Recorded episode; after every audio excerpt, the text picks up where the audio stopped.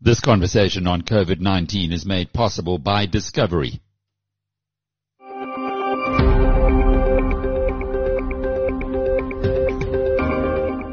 Hello, I'm Alec Hogg and welcome to episode 65 of Inside COVID-19.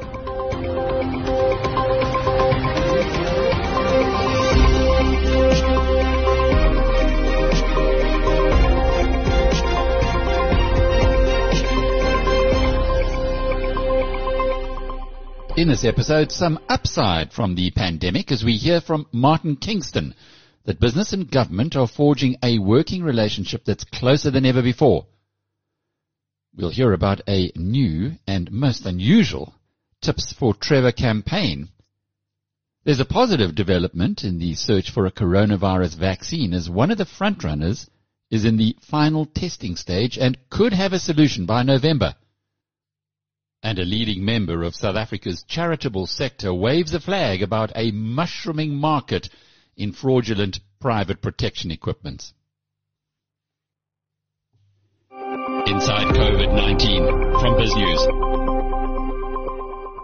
South African coronavirus deaths went beyond 7,000 on Monday with 298 mortalities registered on the day, catching up on the usual slow reporting over weekends.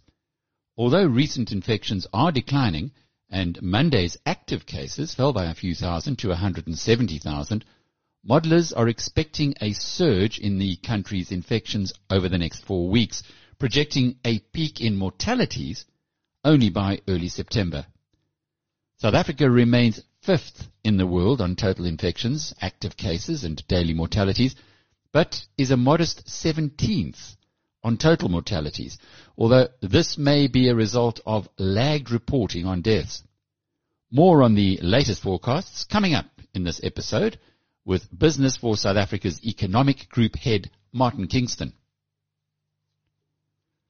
On Monday night, the executive board of the International Monetary Fund approved an emergency loan of $4.3 billion. That's 71 billion rand to help South Africa over the consequences of the COVID-19 pandemic. The loan was granted under the IMF's rapid financing instrument and the multilateral institution says it will help the country address a challenging health situation and the severe economic impact of the coronavirus. There are strings attached, however, as the IMF says that once the pandemic is behind us, South Africa will need to implement structural economic reforms. Repayment of the loan starts in 2023. Inside COVID-19 from BizNews. Martin Kingston is the head of the economic work group at Business for South Africa. Lovely talking with you again, Martin. You brought out a statement today on the way that you guys are seeing the COVID-19 crisis. There's quite a lot of controversy around statistics. We have the guys from Panda and we have others who are advising the government at loggerheads with each other. Who does your statistical modeling at Business for South Africa? Well, we've used a lot of people, but the person who's leading this is Barry Childs, who used to be the chairman of the Actuarial Society of South Africa, and we integrate a number of models. And I have to say, sitting as I do in the war room, the Solidarity Fund, we see even more models. And you're right, there are as many models as there are epidemiologists and statisticians as far as I'm concerned. But I feel the one that we have now seen and been shown today is conservative and responsible and gives us the sort of information that we require to be able to give advice to businesses and to input on our advice indeed to other social stakeholders. Is it dynamic? I think that's the big issue that Panda was saying that there was one scenario that's not changed dramatically, but some of the models haven't. No, it absolutely is completely dynamic. It's not just dynamic on a national basis, but on a provincial basis as well. And it integrates also with aspects of the latest input from the healthcare systems to the extent that that information is available. Of course, what would be the best possible option would be if all information was openly shared between everybody so that we could form a view. What is for sure is that we know that we're now well into the surge. We anticipate the peak being in late August, the beginning of September. I think that's consistent with government's views. We met with government and the Minister of Health at NEDLAC, in fact, on Friday of last week. And those views are pretty consistent that we're four to six weeks away from the peak. The surge is going to endure probably into the fourth quarter before it starts to drop off over time. And that's on the assumption there isn't a further surge or surges as we're seeing in other parts of the world. How close is that relationship now between government and the private sector, the so-called public-private partnerships? My own assessment is that there's a much closer level of cooperation, collaboration, careful listening that has taken place over the last few months than had preceded it for many, many years. I think that trust is being built. It depends on the sector, depends on the discipline. Certainly in the context of infrastructure projects, it is, I think, uh, broadly acknowledged that public-private partnerships is the only way we can proceed, the only way that we can raise the requisite capital that is required, given the huge strains on the fiscus that are going to emerge over the next three years, and not only by virtue of the fact that our tax revenues are going to have declined substantially as a consequence of COVID-19 and indeed broader macroeconomic factors, but also that as a country we've been incapable of tightening our belt in terms of keeping costs under control.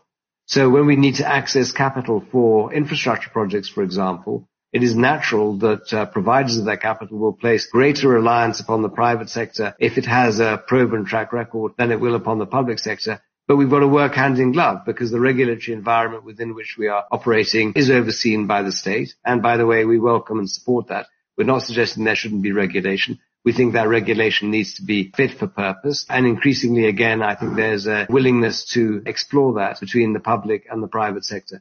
So I am heartened by that, and I believe that the President's letter, even yesterday, acknowledges that the only way we're going to be able to find our way out of this extremely challenging set of circumstances is if we mobilize the resources of all social partners, you know, government, business, labor, and indeed civil society, and do it in a smart and agile and impactful way. Otherwise, I am fearful for the fact that the level of decline that we're seeing in economic activity will continue and will actually undermine social stability, which is something that we all know we cannot possibly even contemplate, let alone afford. So what's the thrust of your message right now? So the thrust of our message is, I think, twofold. One is when we're in the surge, and indeed for the months and indeed perhaps years ahead until there's a vaccine, we need to behave with extreme levels of responsibility in terms of behavior change. As I said, social distancing, sanitization and wearing face masks and encouraging everybody else to do the same in the workplace and outside the workplace. And secondly, that we need to reactivate our economy, but in a manner where we work collaboratively with our social partners and we focus and ruthlessly focus on limited priorities. We don't try and cover the waterfront. We decide what is essential and we put our collectively shoulder to the wheel. That would be the two key messages as far as I'm concerned, Alec. And just to close off with the debate that's going on with the insurance industry, it is an important sector of the economy. There seems to have been some kind of progress on that side, but if all the business interruption claims are to be honored, are you being able to participate in finding some common ground there? Yeah, I think that the insurance industry does have a particular challenge. By the way, it's no different to the banking industry. I think that to the extent that commitments have been made and this is appropriately characterized as business interruption risk, and you'll have seen, by the way, the provision that Liberty announced only yesterday, we need to assume that the insurance industry is going to take strain for the immediate short term and indeed perhaps for the medium term. But if it doesn't, then I think that people are going to look askance at the ability to place the sort of risks that we're talking about, which couldn't have been anticipated, but people thought they had insured against. And I have no doubt that we'll be arguing and negotiating that on a case by case basis. But we have to assume and we place enormous reliance on the efficacy and the robustness of our financial services sector, by which I include, of course, the insurance sector as well, that they're going to act in accordance with both the spirit and the letter of the law. Inside COVID-19 from BizNews. The popular Johannesburg pub and grub hotspot, The Foundry, has the misfortune of having its business interruption insurance policy with Old Mutual, the company which has been conspicuous by its absence from the insurers who've now stepped forward to provide some financial support. So the owner, Damasi Mfogali, is trying a different tack borrowing from an old pre-budget theme and posting a series of tips for Trevor on his Twitter account, addressed, of course, to South Africa's former finance minister and now Old Mutual chairman, Trevor Manuel. Uh, what motivated you to do this? The situation is worse, and I think uh, um, is the chairman of the uh, Old Mutual. He, he need to act. um, and acting meaning to help this industry because restaurant business is actually uh, has been a big contributor to many uh, uh, economic facets of this country. So I think to me um, it's important because he knows the the background, the backbone of this country uh, in terms of the economy, and I think to me uh, it was important to say that thing. Dear Trevor, by the time we see you in court, tourism will be closed. It's already on its knees. Do the right thing and show it before that happens and thousands of jobs are lost. It's really a, a smart approach. Did you just think this up yourself or did you get guidance from marketing people?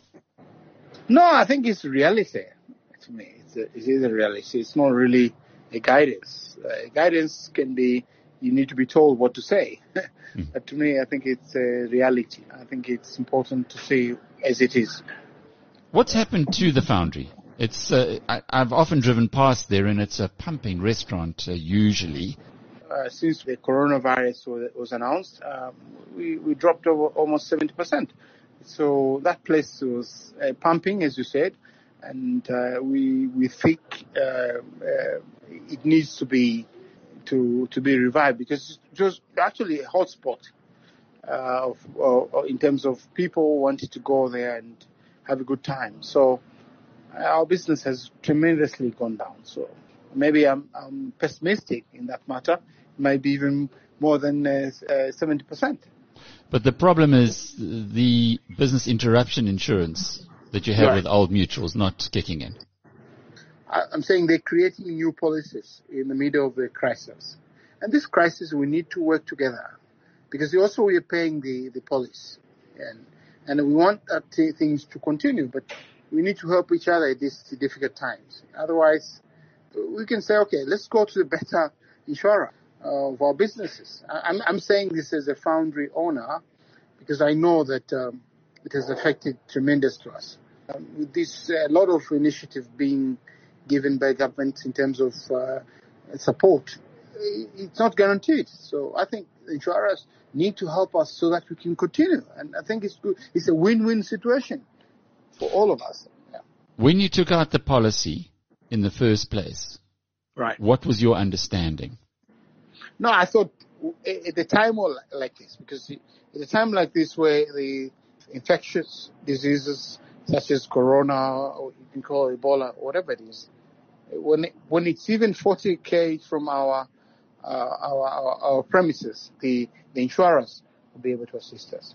But I think I don't think it was the case. There was so much so much excuses and ways uh, how are they going to to support or not support.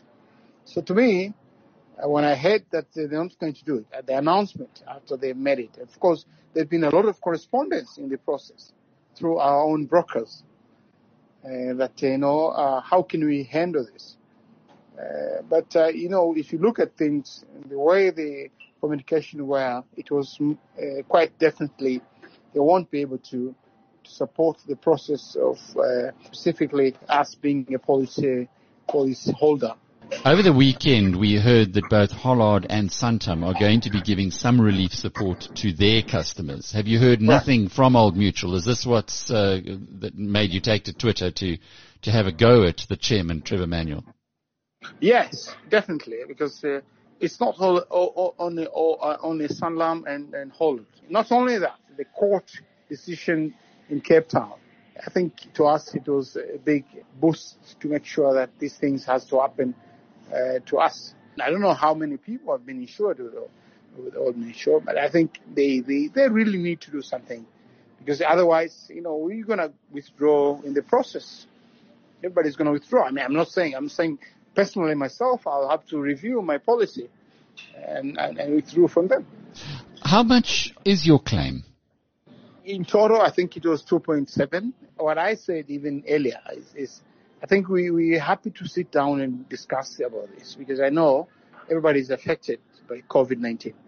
So I'll be happy to discuss and see how we can, we can, we can do that.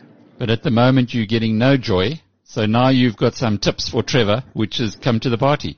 I'm sure, um, um, the, the, the chair, the chairman will, we'll be able to, to come to party and sit down and discuss about this. Inside COVID-19 from BizNews. There's been a major development today on the search for a coronavirus vaccine as one of the frontrunners, Moderna, announced that it is now in the final stage of testing its experimental drug. Our partners at the Wall Street Journal have been keeping a close watch on this critical aspect of the fight against COVID-19. Here's Annmarie Fertoli. Drug maker Moderna began the final stage of testing on its experimental coronavirus vaccine today with large-scale human trials. If it's successful, it would be a huge breakthrough in fighting the pandemic, and the government has been supporting the effort. Moderna received a commitment of up to $472 million in federal funding for phase three testing, in addition to the $483 million it's already received. Joining me now with more details is Wall Street Journal reporter Peter Loftus. Hi, Peter. Thanks for joining me. Hi, thanks for having me on. So, Peter, what exactly is involved in a phase three trial? Is this really the make or break stage? You could look at it like that. A phase three trial is basically where they're trying to get the most definitive evidence to date about whether a vaccine is safe and effective. And the big new feature of this phase three trial is that it's, first of all, it's going to be in a lot of people, a lot more than the early studies, up to 30,000 and they're going to look for whether the vaccine actually keeps people from coming down with with uh, COVID-19 because the prior trials so far really were just looking at you know safety and immune responses but even seeing an immune response that doesn't necessarily guarantee that the vaccine would actually protect you from the virus. So the big news today is that Moderna is now starting its phase three, but there are a lot of companies in this race as well as we try to get a potential vaccine here. Right. So there's another vaccine from the University of Oxford working with AstraZeneca, and that started a big trial in the uh, United Kingdom back in May that will include testing for whether it protects against the virus.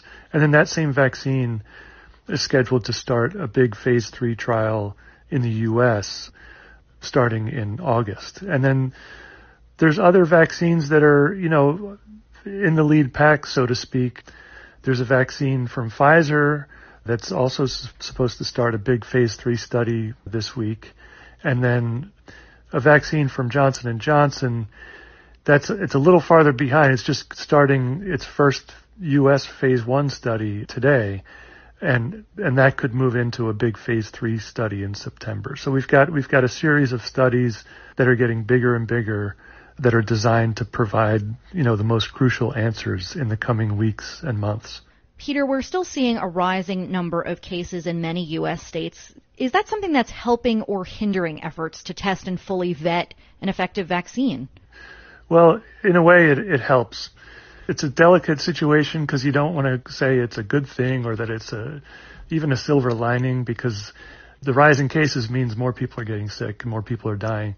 But with that happening now, the way that these big vaccine studies are designed, they kind of depend upon the people who get either vaccinated or get a placebo in these studies, then going out into the world and becoming exposed to the virus. And that's the way that the researchers will, will know whether the people who got the vaccine come down with COVID-19 at a lower rate than the people who got the placebo. And so if you have these studies being conducted in places like Texas or, or even other countries where infection rates are high, then potentially you could get, get to those answers sooner than you would if the studies were being done at a time or in places where um, the spread of the virus is, is lower.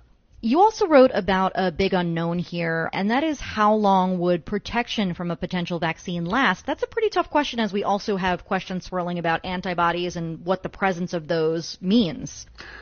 Right. Right now it's a big unknown, and I think people are just looking for a lot of clues based on the early tests of some of these vaccines what kind of immune response they, they elicited in the form of antibody production and whether that rises to a certain level and then begins to decline over time and what that might mean for whether the vaccine then could actually protect people for a significant amount of time. And so older vaccines against other diseases have a range of durability and, and some are believed to last for a lifetime while others are more near term or, or they provide shorter protection. So right now, what researchers are looking for, first of all, whether any of the COVID vaccines offer protection, because we still don't know that. And then if they do offer protection, is it going to be six months or a year and therefore would require more frequent vaccinations or could it offer protection for many years? Peter, what can you tell us about the timeline where we may get some answers from these big companies and eventually a vaccine? Well, with this big study starting today, some federal health officials talked about the, the timing issue today, and they said that it's possible that we could have an answer on whether this vaccine from Moderna is effective by about November. And that could change. It could change depending on how quickly they enroll people in the study and then what the infection rates are in the places where it's being studied. And so it, it could be earlier than that, it could be later, but they think it's possible by November. And that there's, there is a chance then that if they get a positive result and government officials agree that it's enough to warrant, you know, starting to make the vaccine available, that, that initial supplies could be available by the end of the year. That would be an unprecedented time frame. You know, I think it's, it's sort of an optimistic scenario, and so there's always the the possibility that things could happen during the testing or manufacturing of the vaccine that would put off those those timelines, you know, into next year. Inside COVID-19 from BizNews. Many of the pop-up companies that are now selling personal protective equipment are actually using fraudulent certificates. Well, that's according to Trevor Pulse, the chief executive of the SA Medical and Education Foundation, a charity that focuses on education and healthcare. Over the past three months, Pulse has sourced PPE for hospitals, but lots of the people providing them are not acting above board. He told my BizNews colleague Linda van Tilburg he's also concerned that donations for the COVID-19 pandemic may not be going where they should. You know, I've experienced personally when we, when this thing first started, every single person on social media was apparently a, a PPE salesperson. They all had connections and they're all selling stuff and uh, three ply masks were selling at 17 rand each, where they're supposed to sell for like 2 rand 50 each. And where they were getting their stock from, I have no idea. Most of it was Chinese imports and the certification is all fraudulent. So they're selling you a product, but the product isn't to the specs that it's, that it's required to be because the certificates they're giving you are fake. Well, how widespread do you think that is? Pretty, I'd say it's pretty widespread. Takes a bit of digging to find out, but once you do, you, you see and where they all popped up from. All the companies are registered this year and everybody's selling the same stuff. They're all buying from each other and reselling it. PPE is, is going in circles and never getting to an end user that actually needs it. I'd love to see how many people land up sitting with PPE in their garages at the end of this, not being able to get rid of it because they bought it at prices that were ridiculous, hoping to make profit off it. Are you worried about what happens to the funding at the moment, like the Solidarity Fund, where it's going to? I, I do. I, with, with the amounts of corruption we're seeing in the country at the moment within the government ranks and government spending, we, we've got to be concerned about how donor funds are being managed and are being spent. With the same foundation, we have a good track record of transparency and reporting to our donors how their funds get spent, when they get spent, showing evidence of it being spent and keeping proper paper trail of how uh, our donation funds are managed and how the procurement process is done. And I'm not seeing enough of that within government ranks and other funds that are, that are out there at the moment. And that is concerning. We know that there are billions of rands available to the NPO market for COVID assistance, but we're not seeing enough done. And four months into our pandemic, you've got to start asking questions and wondering what is happening out there. The Solidarity Fund is one of our concerns as it's um, one of the funds that has brought in the most COVID support donor funding. We do know that they are working closely with the Department of Health in assisting them with the purchase of much needed medical equipment and PPE. And with the department showing so much corruption in the past few weeks that has come to light, um, it does raise a few red flags and concerns for us. You know, we, we need to know is the, the management of the spending of those funds by government being done correctly? Is there a proper audit that's going to, to be done? And is this information going to be released to the public, to those donors? Because besides the few corporates that donated hundreds of millions, there were millions of individuals who made donations out of their personal capacity, out of their personal accounts, out of their own pockets to this trust. And they're going to want to know too, where has my money been spent? How has it been spent? How has it been managed? So we, we need to ensure that there's some kind of transparency that donors can see that their funds have been managed and spent correctly.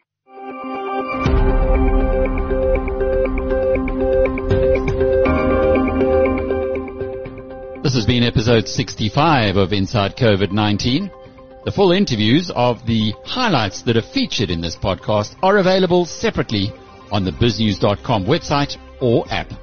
Thanks for being with us. I'm Alec Hogg. Until tomorrow, cheerio.